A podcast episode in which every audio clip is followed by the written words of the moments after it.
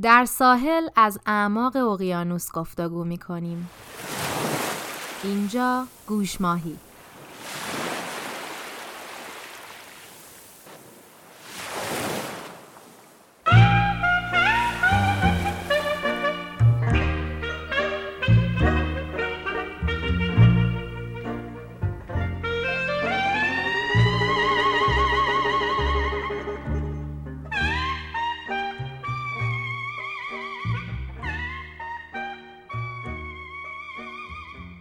مینا هستم. به همراه دوست عزیزم آناهیتا با دغدغه سلامت روان و خودشناسی این پادکست رو شروع کردیم.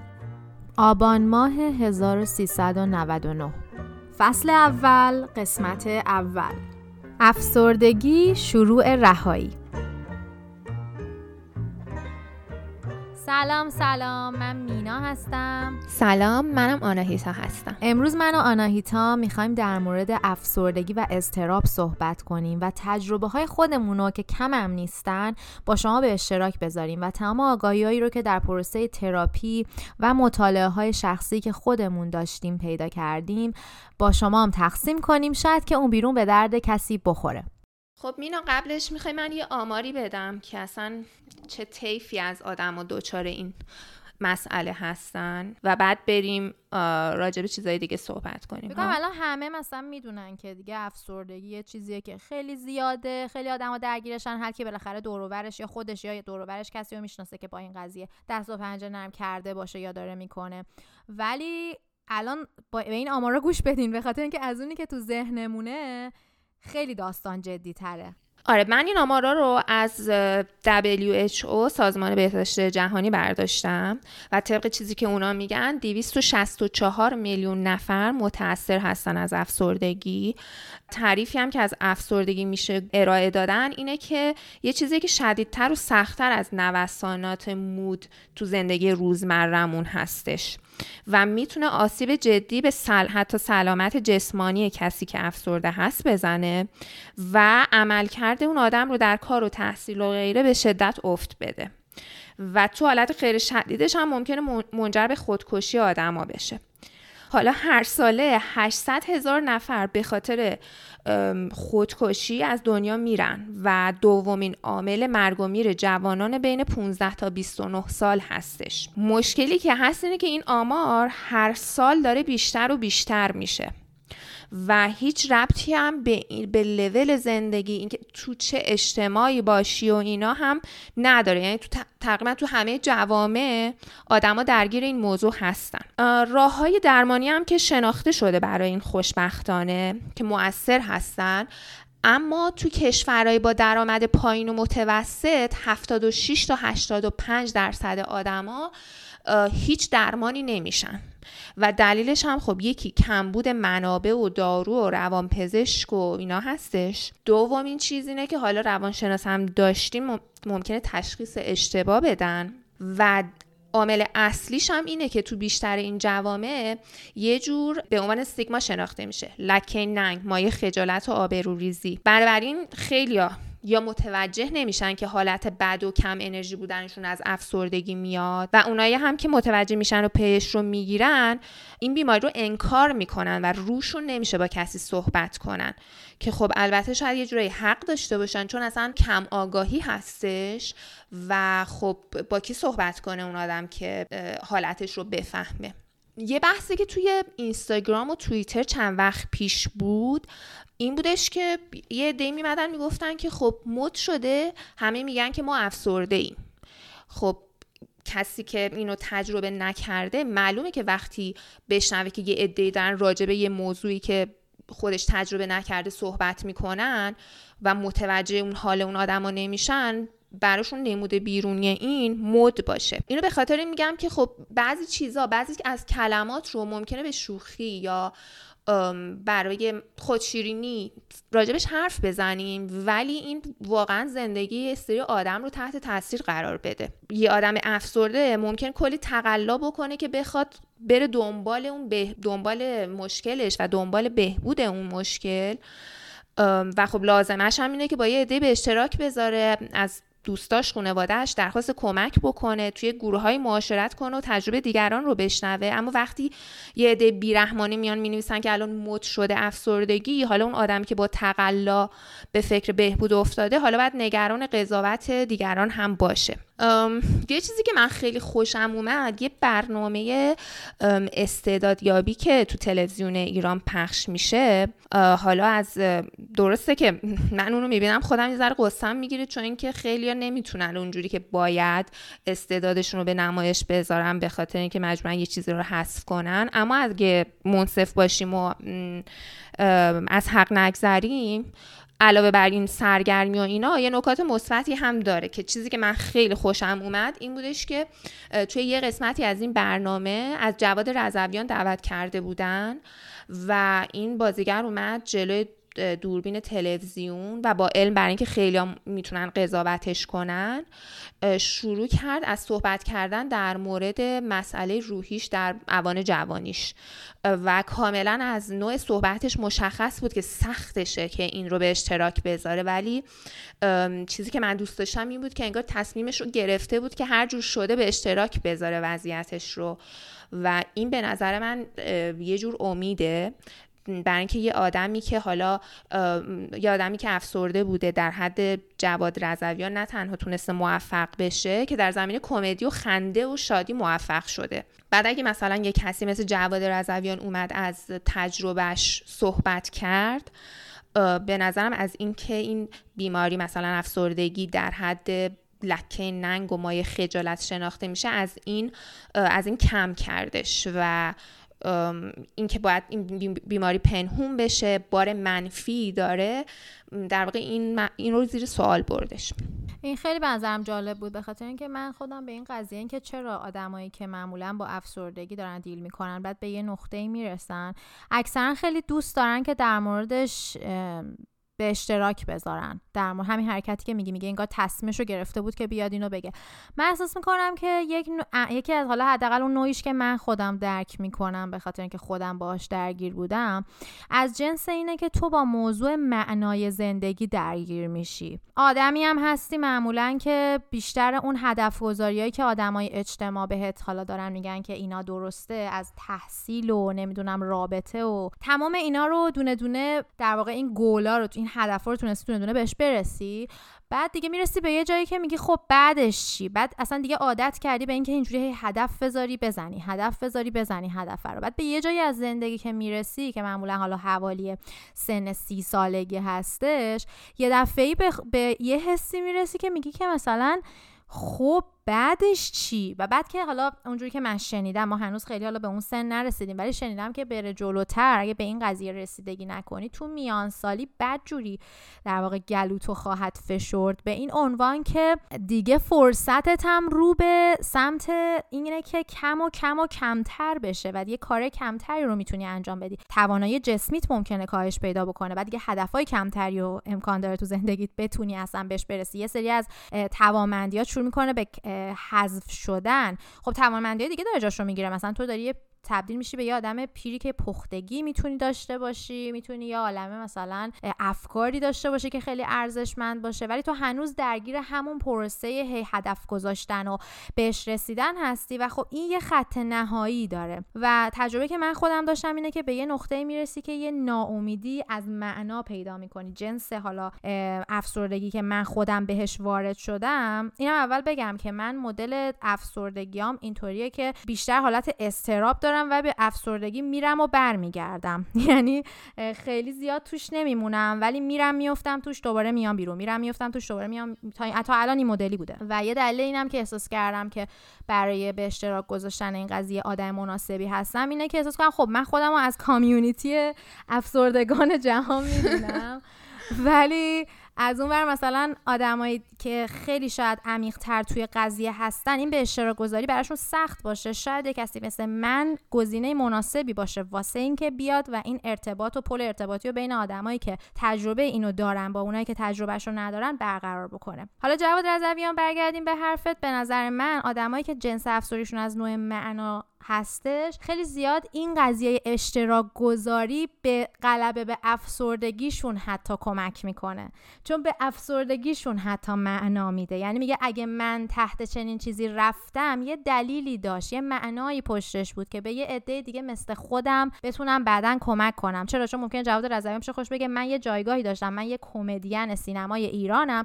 اگه من بیام اینو بگم چقدر این استیگما بیشتر و بیشتر می‌تونه بشکنه. به همین نظرم خیلی حرکت معناداری بود. حالا اینکه گفتی که در مورد نوع افسردگی خودت صحبت کردی من بیام اول اینجا یه توضیحی بدم که چیزی که خیلی شایع هست و همه میگن که باید خیلی به این موضوع توجه کرد در واقع شناختن نوع افسردگی هستش. چرا؟ برای اینکه داروهایی که برای این دو مدل افسردگی استفاده میشه در واقع ممکنه که اون یکی رو تشدید کنه. یعنی هر کدوم از اینا داروهای مخصوص به خودشون رو دارن. اینا که مثلا انرژی آدما کم میشه ناراحتی زیادی پیدا می‌کنن یه حالت گمگشتگی احساس گناه احساس بیارزشی و کم ارزشی و چیزی که برای خود من اتفاق افتاد از دست دادن شدید تمرکز و یه حالت دی دریمینگ یعنی تو تخیل خیال بافی های روزانه مثلا. خیال بافی های روزانه آره. حالا یکی ممکن اینجا بگه که خب خیال بافی روزانه همه میگن می‌خوای به هدفت برسی شروع کن به خیال خیال بافی در مورد اون هدف دیگه اینو شنیدیم. ولی واقعیتش اینه که تو یه موقع تصمیم می‌گیری که بری بشینی و راجع به هدفت در واقع رویا پردازی کنی و بهش بالو پر بدی. ولی یه موقعی هستش که اصلا ناخداگاه وارد این قضیه میشه. یعنی خودت دخالتی درش نداری. یه دفعه می‌بینی اصلا سه ساعت شده و تو همچنان داری دیدریمینگ می‌کنی. به جای که بری کاراتو بکنی اصلا می‌بینی داری از کارات اجتناب می‌کنی داری از کارات اجتناب می‌کنی آره. چی شد که متوجه شد این از این نوعه خودم خب برای اینکه آره. مثلا برای کارهایی که می‌دیدم باید یک ساعت انجام بشه من مثلا پنج ساعت طولش می‌دادم و یه دفع... دفعاتی وسط کار متوجه می شدم که من الان مثلا یک ساعته که نیستم تو باغ و داره وقتم تلف میشه و خیلی واضح دیگه داشت رو زندگیم تاثیر میذاشت. نوع دومش که به بایپولار یا دو قطبی هم معروفه یا میگن افسردگی و شیدایی اینه که یه دوره از زمان تو افسرده و خیلی مودت پایینه یه دوره دیگه به شدت فعال میشی انرژی خیلی زیادی داری و به صحبت کردن و اینا خیلی علاقه داری. علاقه داری با در مورد ایده هات افکار و علایقت با دیگران صحبت کنی خیلی زیاد. نشانه های دیگرش هم کم خوابی هستش. حالت های خشمی که سری میاد و خشم شدید و اینکه حرمت نفست یه جورایی هی نوسان پیدا می‌کنی. یه جاهایی احساس می‌کنی که خیلی حرمت نفس بالایی داری ولی یه جاهایی به شدت خودت رو کوچیک و پایین می‌بینی. خلاصه و, و روش های درمان این دوتا کاملا تفاوت داره. بنابراین اگه می‌خواین تو خودتون متوجه بشین که دوچار کدوم یکی از اینا هستین خوبه که به دوره های زمانی دقت کنید و ببینید این بالا پایین رو دارید که یه موقعی خیلی پر انرژی و شاد و شنگولین و یه موقعی خیلی ناراحت و کم انرژی. یا اینکه نه از نوع اون یکی افسردگی هستش که همیشه همراه همیشه پایینه. همیشه پایین و ناراحتی زیادی داره حالا اینه که گفتی من دلم می‌خواد راجع به یه موضوعی صحبت کنم که چقدر مسئولیت خود ما توی این تشخیص ها مهمه. چون خیلی خیلی زیاد میشنویم که آدما در واقع راضی نیستن از تراپیستی که باهاش کار کردن از مشاور و درمانگری که باهاش کار کردن. و مثلا می‌بینی که بهش میگه که میری پیش مشاور فلان کارو می‌کنی میگه نه چون رفتم پیش یکی و جواب نگرفتم. خب اول از همه این که یه مسئله که خیلی مهمه اینه که تو زمینه پیدا کردن درمانگر و مشاور ثابت قدم باشیم و بریم که پیداش کنیم. حالا اگه این یکی خوب نبود اون یکی اون یکی خوب نبود اون یکی و احتمالا باید سه چارت های عوض کنیم تا اونی که باید پیدا کنیم و پیدا کنیم. نه فقط به این دلیل که اون آدم آدمای قوی نیستن نه مثلا می‌بینی که داری سه چهار تا دکتر قدر شناخته شده مثلا حالا به یه عالم آدم کمک کرده رو چک می‌کنی. ولی فقط یکی از اونا هستش که با سیستم تو با روح و روان تو سازگار هستش و تو می‌تونی باش رابطه برقرار بکنی که بتونه تراپیست تو باشه و کمکت بکنه. این رابطه رابطه خیلی مهمیه. برا همین شاید پیدا کردن تراپیست این شکلی نیستش که همینجوری بریم در یه مطبی و بریم تو و بعدم مثلا همونجا بگیم به به خب همینه. بعد یه مقدار براش تلاش کردش. باید یه خورده بهش زمان دادی. یه موقع هست یه جلساتی میری و احساس می‌کنی که خیلی بیهوده و بیفایده بوده ولی در واقع مقدمه جلسات آتی هستش و اگه اینجا صبر نشون بدی می‌فهمی که دکتر کارش رو بلده و داره کمکت می‌کنه. آره این زمان دادنم خیلی مهمه. یعنی تو یه جلسه یه موقعی آخه تا تو یه جلسه هم میشه فهمید که این قرار نیست کار بکنه. یعنی انقدر off بوده انقدر مثلا هیچ رابطه بین تو و تراپیست برقرار نشده که میشه فهمید که نه. ولی یه موقع هایی احتیاج به صبوری داره یعنی خودمون اصلا شاید تو نقطه خوب تشخیص نباشیم. بهتر یه دو جلسه وقت بدیم به قضیه بعد تعیین کنیم که می‌خوایم ادامه بدیم یا نه. ولی یه چیز دیگه هم که خیلی مهمه اینه که نقش خودمون هم این وسط خیلی نقش کلیدی و پررنگیه. اینکه من چه گزارشی دارم از خودم میدم. همین حرفی که الان تو زدی می‌خوام بهش برگردم. از این لحاظ که گفتی افسردگیمون از چه نوعیه؟ خودمون رو انگار رصد بکنیم ببینیم داره چه اتفاقی تو ما میفته اگه من یه تایمای کم انرژی هم یه تایمای پر انرژی هم بعد اینا چند وقت یه باره؟ مثلا هفته یه بار داره میچرخه ماهی یه بار داره میچرخه. با چه سیکلای اینا در ارتباطه؟ گاهی موقع مثلا می‌بینیم برای خانوما مخصوصا می‌بینیم با سیکل مثلا قاعدگی و پریود و این حرفا می‌بینید در دخیل هستش. مثلا الان توی DSM-5 که حالا مرجع شناخته شده یه روان شناسی روان پزشکی جهان هستش اصلا دیگه این تعریف شده. یعنی PMS به عنوان یک سندروم پیشقاعدگی یا به عنوان یک حالت که با خودش می‌تونه یه حالت دپرسیو و یک حالت افسرده طور رو بیاره الان تعریف شده. در ممکنه مثلا ما به این نتیجه برسیم که این cycle ای افسردگی ما مثلا با اون در ارتباطه و برنامه حلش مثلا پزشک تشخیص بده که مثلا از یک سری هورمونای زنانه مثلا مثلا باید استفاده بکنه. خلاصه اینه که ما خودمون گزارشگر این موضوعیم و خیلی تو این زمینه مهم چون مگه اون تراپیست یا اون روانپزشک چی می‌دونه از ما به جز همون چیزایی که ما براش تعریف می‌کنیم و میگیم و این حرفا؟ یعنی ببین اگه واقعا می‌خوایم دست بذاریم روی اینکه خودمون مسئله خودمون رو حل کنیم حالا به عنوان یه فرد افسرده یا هر منتال هلت یا مسئله سلامت روانی دیگه که داریم اولین شرطش اینه که بریم یه دونه دفتر بخریم. و یادداشت برداریم به شدت. یعنی روزانه همه حالاتمون رو یادداشت کنیم. نه اینکه مثلا رفتم اینجا رفتم اونجا این کارو کردم. ها نه بیشتر اینکه چه حالتهایی داشتم چه حسایی داشتم چه اتفاقایی افتاد من بهشون چه واکنشایی داشتم. اینا رو شروع کنیم یادداشت کردن و بتونیم در واقع یه ترندای الگوهایی رو توی رفتار خودمون پیدا بکنیم. اگه وجود داره. حالا چیز خوبه اینجا بگیم که دلایلی که در کل باعث میشه که این افسردگی پیش بیاد در واقع یه ترکیب پیچیده از بیولوژی و حتی این موضوع میگن ارسی هم هستش. یه ترکیبی از بیولوژی فاکتورهای اجتماعی فاکتورهای روانی و مخصوصا جهانبینی آدم هاست و اتفاقات ناگواری که تو زندگیشون میفته یا موقعی که به اهدافشون نمی‌رسن یا چیزی یا موقعیتی رو از دست میدن در واقع تو این این آدما بیشتر در معرض افسردگی هستن.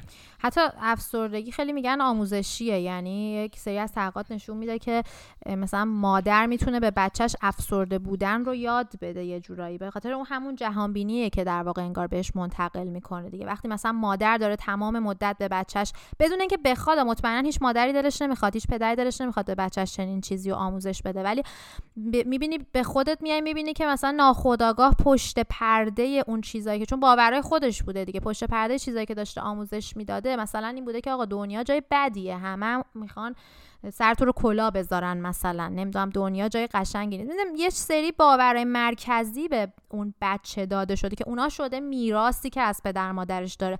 و خب اون خیلی سخته که دیگه بخواد خودش رو از این باورهایی که بهش داده شده و تو ذهنش جا افتاده بخواد در بیاره. سخته ولی نشدنی نیست. نه قطعا که نشدنی نیست. اصلا همه صحبت امروز ما هم راجع به اینه که چه روشهایی وجود داره واسه اینکه این شدنی بشه. ولی خب می‌خوایم اینم بگیم که کردیتو در واقع ارزش خیلی زیادی به آدمایی قائلیم که روی این قضیه دارن کار می‌کنن و دمتون گرم. حتما هم دوست داریم که به ما هم تجرباتون رو بگین و ما هم از شما یاد بگیریم.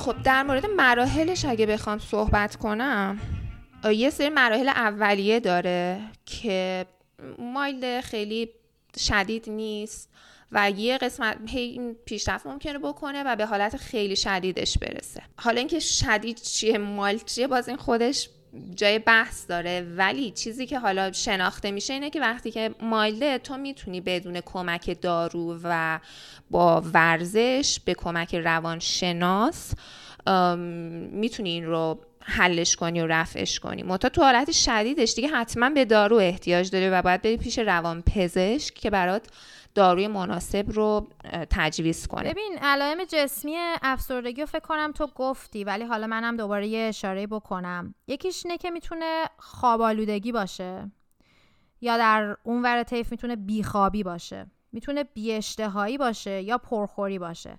می‌تونه بیتفاوتی باشه.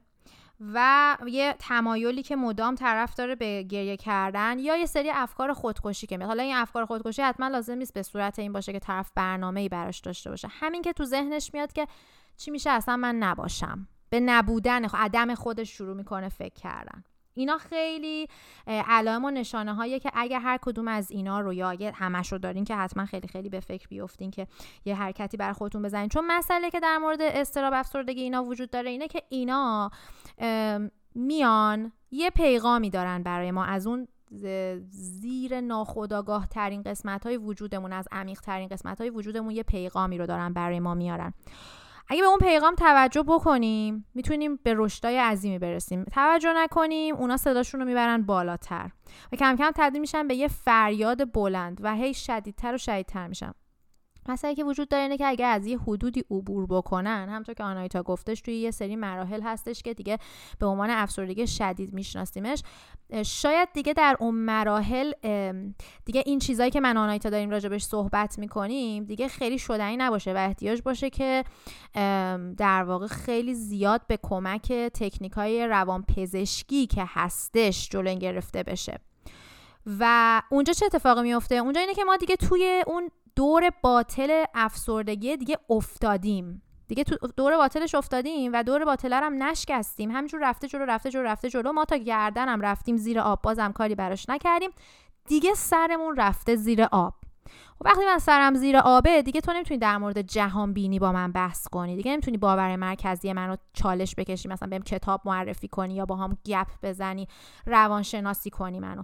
وقتی یه کاری که برام بکنی اینه که در بهترین حالتش اینه که باید به من یه سری قرص بدی که در واقع از طریق هورمونی به من وارد بشی به این معنی که من یکم سرم از زیر آب بیاد بیرون تازه بتونم حرفای تو رو بشنوم بعد بیایم کمک کنیم اون دور باطل افسردگی رو بشکنیمش یا هر مسئله سلامت روانی دیگه که ممکنه دوچارش باشیم. می‌خوای اینجا در مورد دارو صحبت کنیم یه کمی؟ آره, آره. چیزی که هست اینه که خیلی ها نظرشون در مورد داروهای مربوط به منتال هلت خیلی منفی هستش. به شدت به این باورن که این یه جا رو درست می‌کنه یه جای دیگر رو به شدت خراب می‌کنه. حالا یعنی در عوارض جانبی و این هست عوارض جانبیش خیلی زیاد هستش و به خاطر همین اجتناب می‌کنن از خوردن دارو.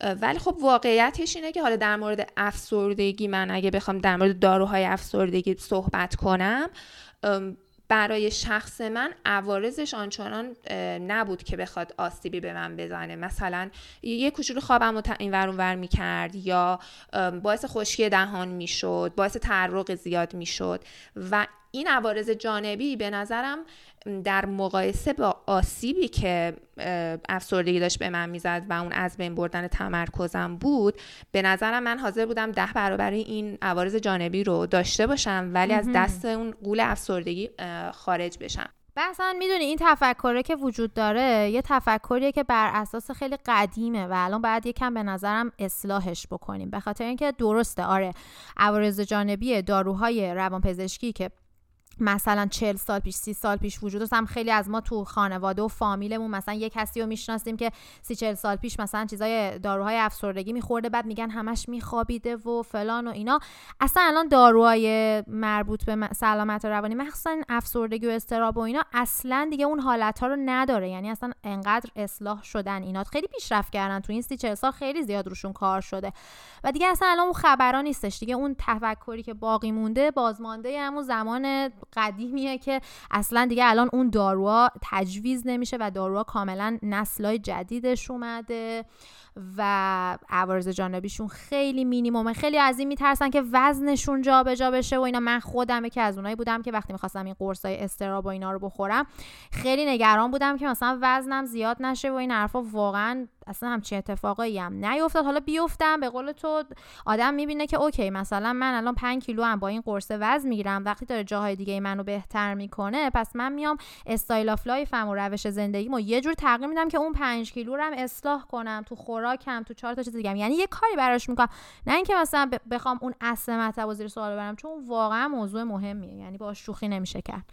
بعضی از این داروها اونقدر عوارضشون کم هستش که حتی برای زنان حامله ای که افسرده هستن هم استفاده میشه. و چیزی که میگن اینه که اگه یه خانومی که باردار هستش افسرده باشه آسیبی که اون افسردگی به بچه می‌زنه بسیار بسیار بیشتر از آسیبی که ممکنه. عوارض جانبی اون دارو هستش. و دوم اینکه ما الان داریم توی دنیای زندگی می‌کنیم که به همه محصولات کشاورزی سم زده میشه برای جلوگیری از نمی‌دونم آفت و فلان روغن های نمی‌دونم هزار تا اشعه دور برمونه. هزار تا اشعه دور برمونه و حالا دیگه اینم عوارض جانبی داشته باشه. شاید مثلا واقعا تنها چیزی که عوارض جانبیشو میونه همه اینا اگه بپذیریم رواست همینه. آره دقیقا. بنابراین اونقدر بیگ دیل نیستش که حالا بخوایم نریم دنبالش از دارو خوردن بترسیم. خب خوبه که آدم حساس باشه. پیش حالا یه روان پزشکی بره که مجرب هستش. ولی خب بخش زیادی از این حالا تو این دنیایی که دیگه اینترنت هست و دسترسی به اطلاعات آسونه آدم خیلی راحت می‌تونه خیلی از اطلاعات رو به دست بیاره و به اون پزشکش در تشخیص درست کمک, کمک کنه. بعدم مثلا خیلی حساسیم. میگم سه چهار تا دکتر ببینیم. ما الان مثلا اگه قلبمون مشکل داشته باشه بریم یه دکتر میگیم نه قرصای قلب رو نمی‌خورم عوارض جانبیش مثلا فلان. مثلا به کلی هم ممکن آسیب بزنه به کبد هم ممکن آسیب بزنه. نه دیگه می‌خوریم چون قلب ارگان اصلیه. ولی کاری که می‌کنیم اینه که مثلا میریم با دو تا دکتر چک می‌کنیم. اینم همینه دیگه. تاثیر افسردگی تو زندگی تو دراز مدت می‌تونه به اندازه بیماری های قلبی کشنده و سخت باشه. آره کشنده بودن افسردگی فقط به این نیست که مثلا بریم برسیم به نقطه خودکشی. نه اصلا باعث میشه کلا کیفیت زندگی از دست میره. یعنی اصلا شما حالا اون قلب رو داشته باش اون پا داشته باش اون بقیه اجزای بدن رو داشته باش. ولی وقتی زندگیت کیفیتی نداره عمقی نداره خودش مسئله ساز دیگه کلی. حیفه. من یه نگاهی داشتم می‌کردم با خودم داشتم یه جنبندی می‌کردم که چه اصلا دلایلی پشت قضیه افسردگی معمولا می‌تونه وجود داشته باشه. بعد یه دستبندی بر خودم انجام دادم که حالا دوست دارم اونو با شما به اشتراک بذارم. اولش اینه که همونطور که یه زن راجبش صحبت کردم حالا می‌خوام یه ذره بیشتر صحبت کنم این بحث ناامیدی از معنای زندگیه. به این معنی که پیش پا افتاده یا ابتزالی که تو زندگی روزمرهمون الان هستش از کپیتالیزم و نمی‌دونم اختلافات طبقاتی و فقر و دلار بالا رفتن و نمی‌دونم آدمای بچه هایی که کشته میشن و هزاران چیز دیگه این مدلی یه ابتزالی داره که بعد مثلا از اون ور ما همینجوری تو روزمره مثلا داریم میریم سر کار و پول در میاریم و بعد کچی و از اینجور افکار کچی طور خب آخرش کچی بعد اینکه مثلا این اینا خب خیلی رایجن. چون رایجن مثلا نادیده میگیریمشون و میگیم که خب همینه دیگه تا بوده همین بوده و این حرفا. ولی تو مرور زمان این افکار بسیار زیاد برای حداقل کسی مثل من افسردگی آوره. بعد بسیاری از مردم هم میان کلی انرژی صرف می‌کنن که نشون بدن که مثلا خب این سبک زندگی نامطلوب قابل قبول عادیه یا مطلوبه. بیشترمون هم تا ذهنمون این تعریف رو داریم که خب زندگی خوبم یعنی همین زندگی بهنجاری که جامعه و دیگران دارن از ما می‌خوان که زندگی ما باشه. درس تو بخون بر سر کار. این کارو کن اون کارو کن. حالا بعضیامون خانواده‌هامون یکم هم مثلا سختگیرترن. دکتر شو مهندس شو این شو اون شو. یه عالمه چیز رو دوشمون می‌ذارن که مثلا اینا رو بعد انجام بدیم. اگه اینا رو انجام بدیم یعنی زندگی خوب. ولی اون ته قلبمون یه ابتذال و پیش پا افتادگی تو این حس می‌کنیم و یه همسو نبودن و انتباق نداشتنی با اون چیزی که درونمون داریم تجربه می‌کنیم. یعنی اصلا احساس می‌کنیم این زندگیه که داره میشه کیه؟ این منم. این من, من نیستم. اینو اونا تعیین کردن. و این تف... این فاصله رو بدن ما به صورت افسردگی بهش واکنش نشون میده. بعد این دیگرانه هم حالا مثلا دیگران همینجوری نیستن دیگه اکثرا دیگرانی هم که بهشون احترام می‌ذاریم تحسینشون می‌کنیم و کسایی که در واقع در اونا به ما یاد دادن اصلا زندگی چیه مثلا دست چپ و راستمون رو بهمون یاد دادن. خیلی موقع قبولشون داریم و بدون اینکه فکر کنیم خودمون در واقع ازشون کپی برداری می‌کنیم یا چیزی که میگن رو راحت میپذیریم در حالی که با چیزی که در درونمون داره میگذره حرفشون در تناقض هستش. و ما خودمون رو وادار می‌کنیم بپذیریم. آره دقیقا. ما خودمون یه جوری یه توجیهاتی واسه خودمون خودمونم یه چیزای دلایل استدلالی میاد تو ذهنمون که نه مثلا این با این نمی‌خونه. تناقض و اینا همونجا بهش برمیخوریم ولی ازش می‌ذاریم میگیم حالا ولش کن بابا همین کاری که میگن رو انجام میدم. و نمیایم. یه بار شک کنیم به حرفی که اونا می‌زنن. مرتب خودمون رو زیر سوال می‌بریم و به خودمون شک می‌کنیم. دیگه خلاصه انواع اقسام تعریفا به ما میدن دیگه. ازدواج خوب چیه؟ موفقیت در شغل چیه؟ پدر خوب کیه؟ همسر خوب کیه؟ زن واقعی کیه؟ مرد واقعی کیه؟ بعد دیگه همه اینا هم قبل از اینکه اصلا ما به دنیا بیایم بالاخره در واقع برامون تعریف شدی و ما دوچارش هستیم. و یه هزیونی هم داریم تو ذهنمون که مثلا خیلی آدمای آزادی هستیم انتخاب داریم می‌کنیم ولی حواسمون نیست که مثلا بین چهار تا چیز چرت و پرتی که اصلا نمی‌خوایم داریم انتخاب می‌کنیم. در اون محدودیت رو سرمونه. اینو شاید خودمون این شکلی در سطح نفهمیم ولی عمق وجود ما اینو می‌دونه. حالا در مورد این عمق وجود هم می‌خوام صحبت بکنم. خب بحث جالبی داره خودش. بعد خلاصه این که حس می‌کنیم زندگیامون بعد همچین زندگی رو زندگی می‌کنیم میریم جلو میریم جلو بعد حس می‌کنیم که خب زندگیامون خیلی بیمعنا به نظر میاد. درست هم داریم حس می‌کنیم. ولی سخته که اینا رو زیر سوال ببریم. چرا؟ به خاطر اینکه همشون بهنجارن رایجن همه دارن انجام میدن. مگه فقط تو تافته جدا بافته ای ولی خب حواسمون نیست که همه هم تو ذهنشون همین فکرها رو دارن. یا بیشتر آدما که سنسوراشون خاموش نشده لاقل این فکرها رو دارن. میایم چیکار می‌کنیم؟ چون اینا هنجاره و نمی‌تونیم زیر سوالش ببریم به جاش کیو زیر سوال می‌بریم؟ خودمون رو زیر سوال می‌بریم. احساسات و افکار خودمون رو به رسمیت نمی‌شناسیم. و تهش چی میشه؟ تهش به اونجایی می‌رسه که وقتی که من خودم رو زیر سوال ببرم به این نتیجه می‌رسم که اه من تو این دنیا هیچ اثری ندارم و اصلا مهم نیستم و هر کاری بکنم همینه چه دنیای چرت و پرتیه و این خودش میشه شروع استارت افسردگی. جالبه چون چیزی که شاید, شاید به مدل من خیلی نزدیک بود این نوع جهان بینی بود که اعمال و رفتار من تاثیری در دنیای پیرامون نداره. و این باعث می شد که یه خوشی بهم دست بده. یعنی از استراب منو دور کنه که بگه خب مسئولیت که نداری اتفاقا میفتن کنش داشتن و نداشتن تو هم هیچ تاثیری نداره و یه جور خیال منو راحت می‌کنه که خب تو که نمی‌تونی کاری بکنی. اما واقعیت اینه که همین خیال راحت باعث میشه که بتونیم باعث میشه که مجبور یه تاوان خیلی سختی بدی و اون فرو رفتن تو بیعملی و هیچ کاری نکردنه. و آیا این اسم دیگه افسردگی نیستش؟ و تحقیقات نشون داده که افرادی که مبتلا به افسردگی هستن در کل از خودشون انتظارات کمتری دارن. و اینجاست که در واقع این جهان بینیشون مشکل داره.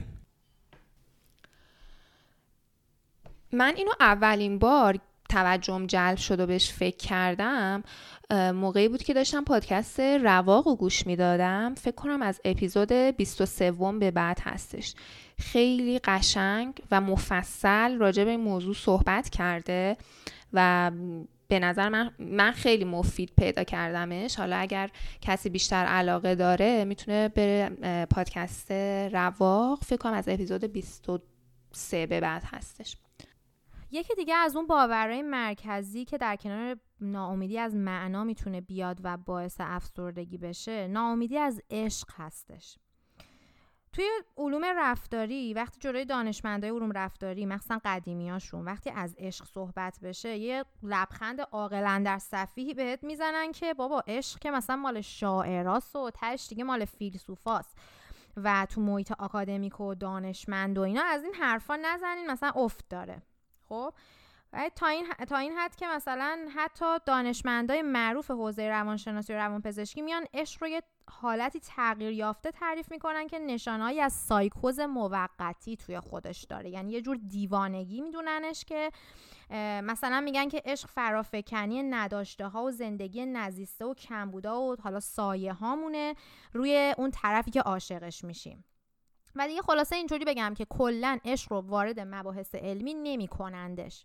یه کار باحالی که اریک برن اومد انجام داد که پایه‌گذار مکتب تحلیل روانشناسی تحلیل رفتار متقابل هم هستش توی روانشناسی اون که اومد یه حرکتی زد و گفتش که آخه نمیشه که همچین انرژی عظیمی رو که خیلی از ابعاد زندگیمون رو تحت تاثیر قرار میده و خیلی تصمیمای بزرگمون رو بر اساس این اصلا می‌گیریم بیایم نادیده بگیریم و اصلا حذفش کنیم از علوم رفتاری و بیایم بگیم آقا این تو حوزه علم ما نمی‌کنه اومد عشق رو در قالب واژه‌ای به اسم نوازش یا استروک وارد کردش به ادبیات روانشناسی. و نوازش رو چی شناخت؟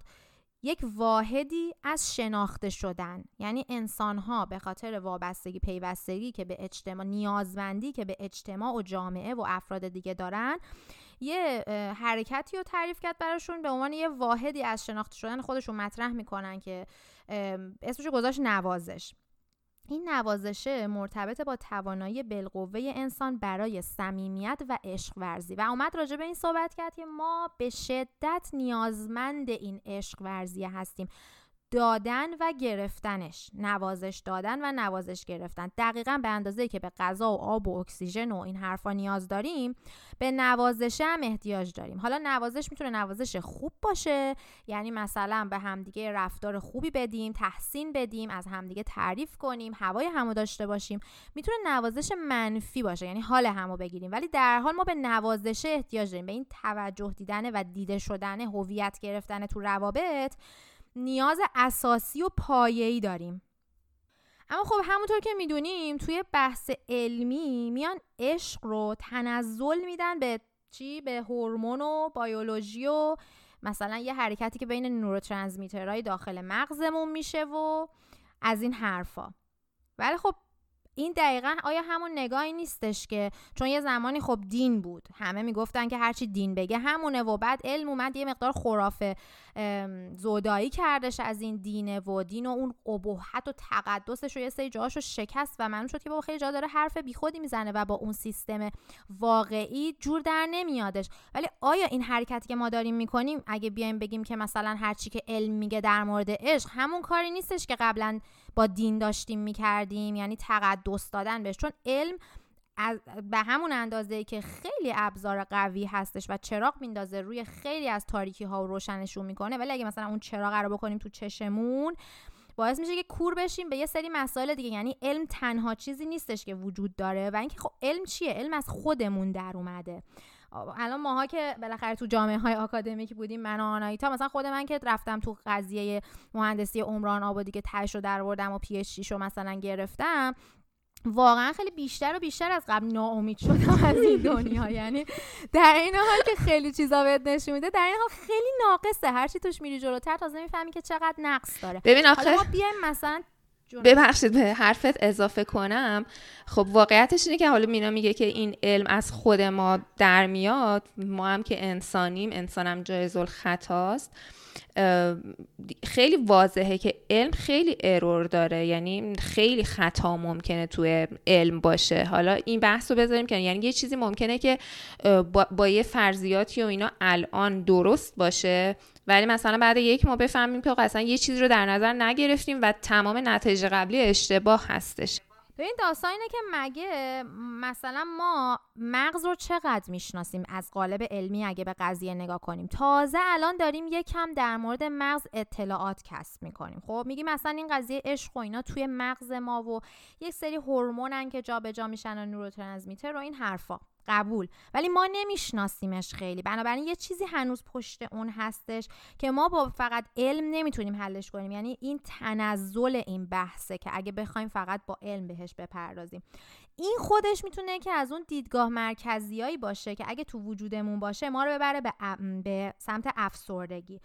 بعد اینکه اون علمه هم تو که گفتم در نهایت از خودمون بیرون میاد و اون کلگرایی که ماها احتیاج داریم حس کنیم که جزی از یک کل بزرگتر هستیم و یه رازآلودی تو این دنیا وجود داره و یه چیزی ورای اینی که هستیم وجود داره رو در نهایت به ما نمیده. و فقط نه به این دلیل که می‌خوایم خودمون رو گول بزنیم چون این نمیده علکی فکر کنیم یه چیزی ورای این هست. ما واقعا نمی‌دونیم هست. یعنی یک نقطه‌ایه که ازش اطلاع نداریم و یکی از دلایلی که افسردگی انقدر الان بیشتر و بیشتر شده حتی تو جوامعی که مثلا نیازهای اولیه‌شون در واقع دیده شده و نیازهای اولیه‌شون سر جاش هستش به خاطر این هستش که اون چیزی که ورای داستان بوده علم یه کار خیلی خوبی که کرده اومده آقا خرافه رو از بین برده خیلی به ما چیزا یاد داده دمش گرم. ولی یه کار بعدی که باهامون کرده اینه که اومده ما رو یه جورایی اوور اینتלקچوال یا اوور منطقی. منطقی کرده بیش از حد منطقی بیش از حد علمیمون کرده. دیگه همه چی شده این علمه. آقا همه چی هم این علمه نیستش دیگه. حالا اینجا چیزی که به کمک می، می‌تونه بیاد برای اینکه بتونیم از این فضا از این جهان بینی بتونیم در بریم و حتی موقعی که تو افسردگی هستیم یا تجربه خیلی سنگینی رو داریم که با علم قابل گفتن نیست. آقا همین عشقه. این عشق واقعا قابل توصیف نیست. میگم خیلی از علم خیلی از دانشمندا از علم بیرون می‌دونن نشستن میگن کار نمیگن غلطه ها میگن غیر علمیه میگن کار ما نیستش. و یه هم که میارنش تو خب اینو قبول دارن که کاملا بهش آگاهی ندارن. خیلی راه داریم تا اینکه بفهمیمش که چه اتفاقی میفته. ولی نیم دیگه تنزلش بدیم به چهار تا هورمون و این حرفا. اینقدر دیگه کوچیک و خار و خفیفش نکنیم. عشق بین مادر و بچه عشق بین دوتا عاشق و اینا رو دیگه اینقدر تنزل ندیم در واقع. چون این باور مرکزی پوستمون رو بعدا می‌کنه با همون افسردگی.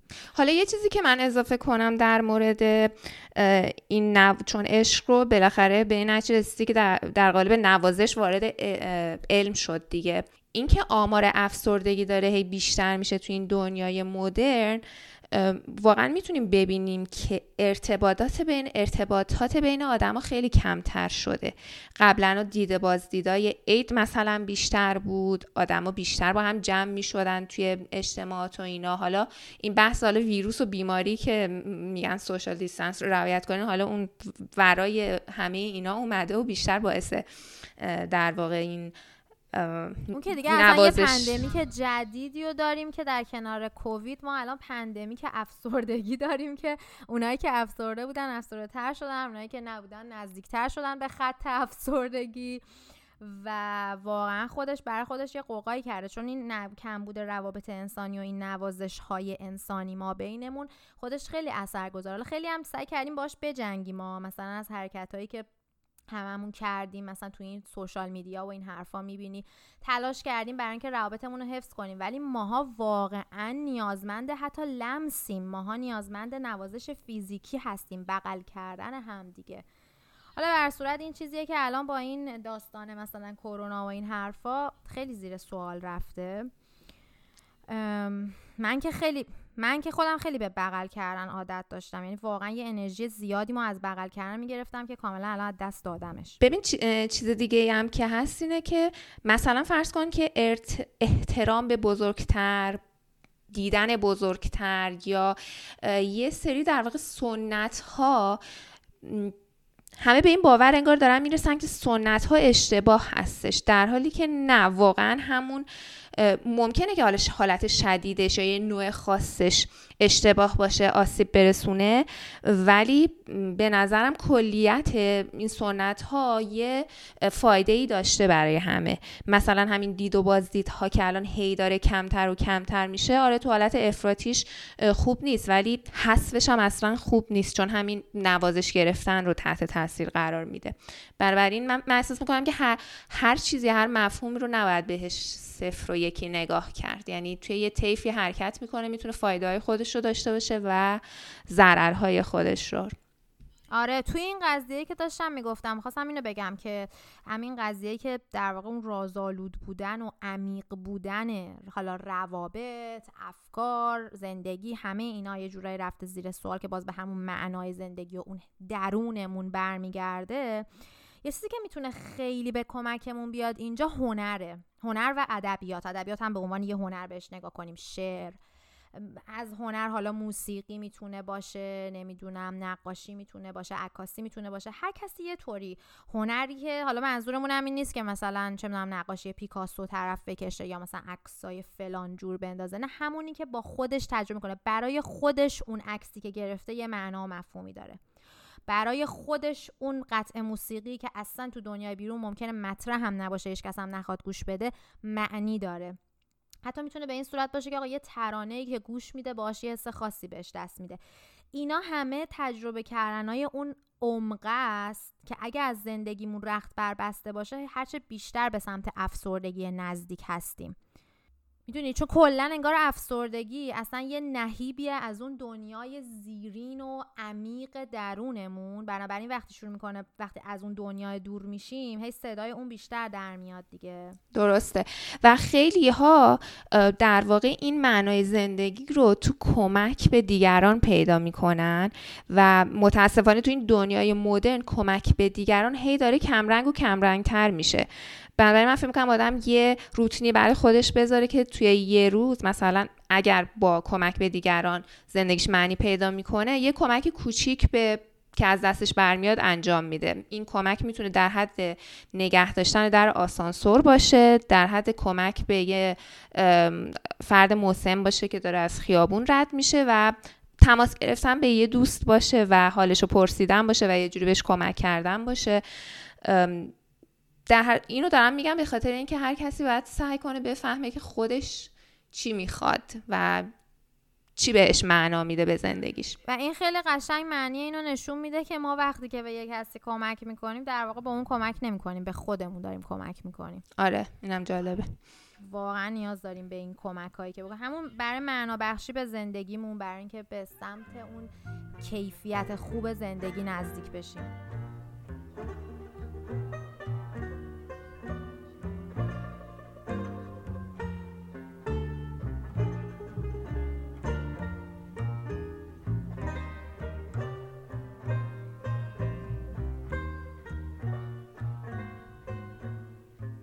برسیم به اینکه اگه تا الان دچار افسردگی نشدیم ممکنه دیر یا زود به سراغ خودمون یا عزیزانمون بیاد در نتیجه. حتی اگه توی این کامیونیتی و توی این جامعه افسردگان نیستید و نداشتید دور براتون بعد نیست اینا رو بشنوین و همیشه براش آماده باشین. چون هر لحظه ممکنه در خونه رو بزنه و بعدیش اینه که اگه ندونی چیه می‌تونه به مراحل خیلی بدی بره. ولی اگه بدونی چیه اتفاقا میشه یک مرحله زیبای رشد.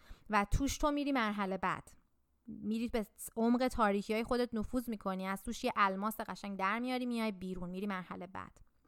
راهی که وجود داره واسه اینکه بخوایم اگه تو افسردگیم ازش در بیایم یا اینکه اگه نیستیم ازش اجتناب بکنیم این هستش که عاشق ترسامون بشیم. ببینیم چه ترساییه که زندگی ما رو محدود کرده بعد ببینیم که زیر اون ترسه چه ترس عمیق تری خوابیده می‌دونی چون مثلا یه موقع اینطوریه که این ترسه که مثلا زندگی منو محدود کرده اینه که من نمیرم مثلا فلان مدرک تحصیلی رو بگیرم در فلان دانشگاهی که مثلا تو خارج از کشور مد نظرمه. بعد میگیم خب این ترس از اینکه بری مدرک بگیری که نیست. زیرش یه ترس دیگه یه مثلا ترس اینه که بعد خانواده‌مو ول کنم و من خیلی وابستم. نگرانم خانوادم یه موقع دور از جون از دست برن و من اونجا نباشم مثلا. خب این ترسه از جنس وابستگی دیگه. تو باید بیای به اون غلبه کنی که بعد بتونی بیای بری تو مسیر رشدت قدم بذاری به اون هدفی که گذاشتی دلت می‌خواد بذاری برسی که افسردگی پاک بشه بره کنار. یا اینکه واقعا اگه تصمیم گرفتی که دیگه پیش خانوادت بمونی و اون دنبال هدفت نری یک بار برای همیشه اینو برای خودت ببندی و دیگه اجازه ندی که نرسیدن به اون هدف. هی اذیتت کنه و انرژی تو بیاره پایین. بستنش هم اینطوریه که تو به هر حال در نهایت اگه حتی عاشق آخه وابستگی اصلا نشونه عشق نیست. متاسفانه وابستگی دو سر عشق و تنفر طور داره که مثلا تو با همون فردی که داریم صحبتش رو می‌کنیم به خانواده‌ش هم چسبیده ولی باعث آزارشون هم هست و هم بهشون میگه من به خاطر شما موندم و فلان و اینا. یعنی حرف اینه که این ترسه بره کنار. اگه می‌خوای پیش خانوادت هم بمونی از شوق بمون نه از ترس. دقیقا. این بحثه یعنی کلا آخرش باید با ترسه مقابله کنی. چه می‌خوای بری چه می‌خوای بمونی ترسه باید بره کنار. و صحبت اینه که اونجا کجاست که باید توش رشد کنی ولی به خاطر این ترس مدت هاست این رشد رو به تعویق انداختی. یه مثال دیگه باز بخوام بزنم. اینه که حالا برید سر جامعه زنان زن و وابستگی یا ترس از مستقل شدن. حتی یه قانون نانوشته هست تو زناشویی که زن باید ضعیف باشه تا مرد احساس قدرت کنه و زن خودش رو توی ترسی می‌بینه که نکنه مردش احساس ضعف کنه. در نتیجه از اون رشدایی که می‌تونه بکنه نمیره اون رشدا رو انجام بده و اینا خودش میبردش به افسردگی.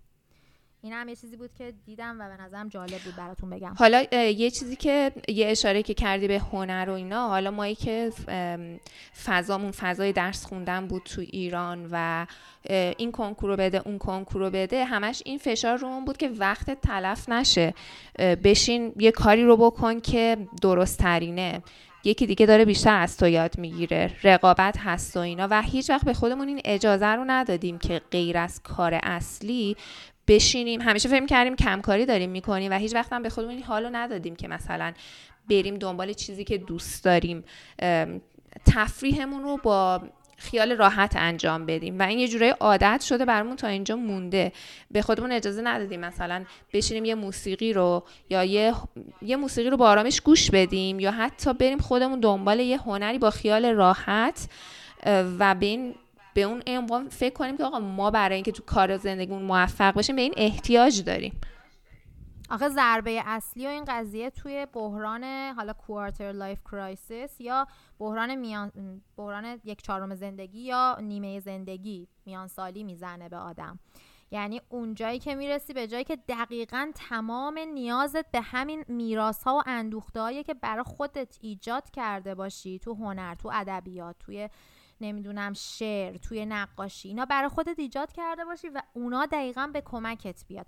حالا بازم هیچ اشکالی نداره یعنی اگه اینا تو ما ایجاد نشده باشه تا این سن هم همیشه فرصتش از چون میگم مثلا مطلب مطلب این نیست که مثلا ما الان بخوایم نقاشی پیکاسو بکشیم. مطلب اینه که ما قراره چهار تا خط خطی بکشیم که به خودمون اون احساسی رو میده که اون تخلیه احساسی رو برامون داره اون عمق رو توش می‌تونیم تجربه بکنیم.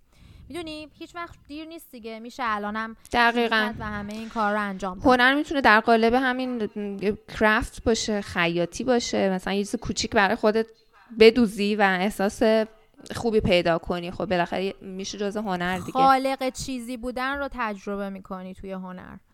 و یه چیز دیگه هم که می‌تونه یعنی خوبه راجبش صحبت کنیم اینه که وقتی که یه تجربه جدیدی می‌کنی. مثلا یه مزه جدیدی رو حس می‌کنی یا یه کاری رو می‌کنی که قبلا نکردی به خود اجازه میدی از چارچوبای آشنات بری بیرون پاتو بذاری بیرون. این خودش همون ببینی در قطع کوچیک این همون به ترس غلبه کردن است. چرا ما نمی کنیم یه مزه جدید رو نمیریم امتحان کنیم؟ چون ترس اینو داریم که مثلا حالا من همون مزه قدیمیه اوکی ترس ترسای مختلفی که داریم نکنه بعد مزه باشه نکنه معدهمو به هم بریزه نکنه نکنه نکنه اینا ترس دیگه. از کارهای خودمون که نمی‌خوای صحبت کنی بعد آموزی داره درسته؟ چی مثلا؟ مثلا از پله برقی که داره پایین میاد به سمت بالا بدویم و اینا. آره مثلا من و آنایتا یه دفعه توی یه دونه مرکز خرید بودیم. فکر کنیم چیکار کنیم که مثلا کار جدیدی باشه. بعد از این پله برقی که مثلا پایین می اومد و به سمت بالا ما دویدیم. روی پله برقی طولانی هم بودش. دوان دوان رفتیم و واقعا عشق کردیم. ولی به کسی توصیه نمی کنیم آره کار خطرناکی بودش. حالا یه سه دیگه هم بگم که به نظرم خیلی جذابه اینه که افسرده ای خب, خب باش. با این افسرده بودنم اوکی باش.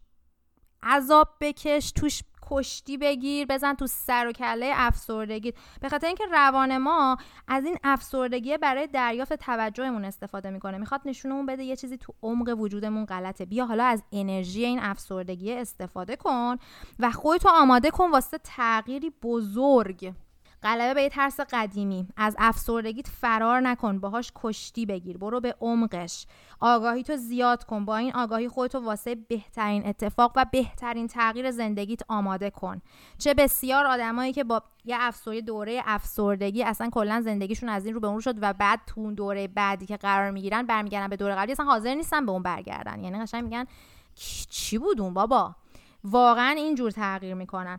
وگرنه اتفاقی که میفته اینه که تا ابد توی همین روش زندگی جانکاهی که گیر کردی و تو نیستی خودت نیستی که مال تو نیست توش محکوم میشی و میمونی. افسردگی میاد که ما رو توی زندگی به یه بلوغ جدیدی برسونه که تو نقشای جدیدی یا تو همون نقشایی که هستیم به شکل جدیدی ظهور بکنیم. اگه بتونی با کشتی گرفتن با این افسردگی یه چیز خفنتر از اون ور قضیه در بیا یعنی دیگه بردی. حالا این حرفایی که ما زدیم به چه دردی می‌خوره؟ شالا که به درد بخوره. ولی حالا من خودم نظرم این بودش که این اشتراک گذاری به این درد می‌خوره که اورنس و اطلاع رسانی راجع به این قضیه میره بالا. اونم از طرف کی؟ از طرف دو تا آدمی که خودشون تنگاتنگ این قضیه رو تجربه کردن. و اینکه این اطلاع رسانیه بشه دردی می‌خوره اینکه باعث میشه که این قضیه اولا به رسمیت شناخته بشه. یعنی توی که اون بیرونی داری صدای ما رو میشنوی اگه خودت آدمی هستی که دچار افسردگی هستی تجربهش رو داری می‌فهمی که تنها نیستی ما هم هستیم خیالت راحت. و اگر کسی هستی که بیرون این قضیه هستی و کسانی رو درست می‌بینی که با این قضیه دست و پنجه نرم می‌کنن الان یه دید بهتری نسبت بهشون داری و شاید بتونی اول از همه که نرو اینا رو بهشون بگو بگو که مثلا این کارو کنین اون کارو کنین اونا خودشون اینا رو می‌دونن. تهش که این اپیزودو براشون شیر کن. ولی کاری که تو می‌تونی بکنی اینه که هواشون داشته باشی همیشه بدونن که براشون هستی. و این بودنم خیلی مهمه که این ریختی نباشه که مثلا من هستم هر وقت خواستی بهم زنگ بزن. چون آدم افسرده همین عکس عمله همین عمله که بخواد به تو زنگ بزنه براش مشکله. باید زنگ بزنی بری. باید براش غذا درست کنی ببری. باید بهش رسیدگی بکنی بهش پیشنهادایی بدی که تو موقعیت قرارش بدی. حالا که بهش فشار بیاری اصرار کنی ولی خلاصه الان صحبت های ما فکر کنم اینو نشون دادش که انواع افسردگی داریم درجات مختلف داریم. خیلی مهمه که اون آدمی که داری باش در واقع در ارتباط هستی. اگه همسرته اگه مادرته پدرته بچته دوستته بفهمی اول که کجای افسردگی وایساده. هیچ دوتا افسردگی با هم قابل مقایسه نیستش. به تعداد آدمای دنیا انواع افسردگی هستش. شدت و ضعفش همه اینا خیلی مهمه. تو باید اول ببینی با چی داری دست و پنجه نرم می‌کنی. طبق اون حالا ببینی که با طرف چه برخوردی خب بکنی. چیزی که خیلی اهمیت داره اینه که بهش بگی آقا جون شرایط شرایطش رو درک می‌کنی و برای اینکه از این شرایط در بیاد حمایتش می‌کنی؟ حامیش هستی اونجا.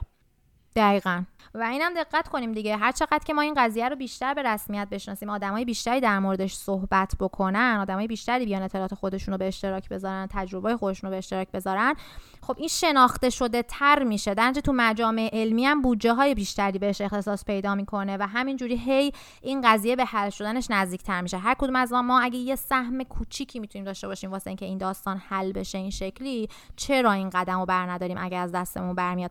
الان فکر می‌کنم شما که اون بیرونین اگه از این اپیزود خوشتون اومد قدمی که راجبش می‌تونین بردارین اینه که با کسایی که فکر می‌کنین ممکنه به دردشون بخوره که به نظر من همه همه هستند به اشتراک بذاریدش و اینکه تجرباتون هم با ما شیر بکنین. ما خیلی خوشحال میشیم که تجرباتون رو بخونیم بشنویم و اینکه مرسی که به ما گوش دادید. و اگه نظری در مورد موضوع دارین ما باز هستیم به اینکه بشنویم نظرات شما رو. و در مورد موضوعاتی که به اون میگین اپیزود درست کنیم. تا دفعه بعد. خدا, خدا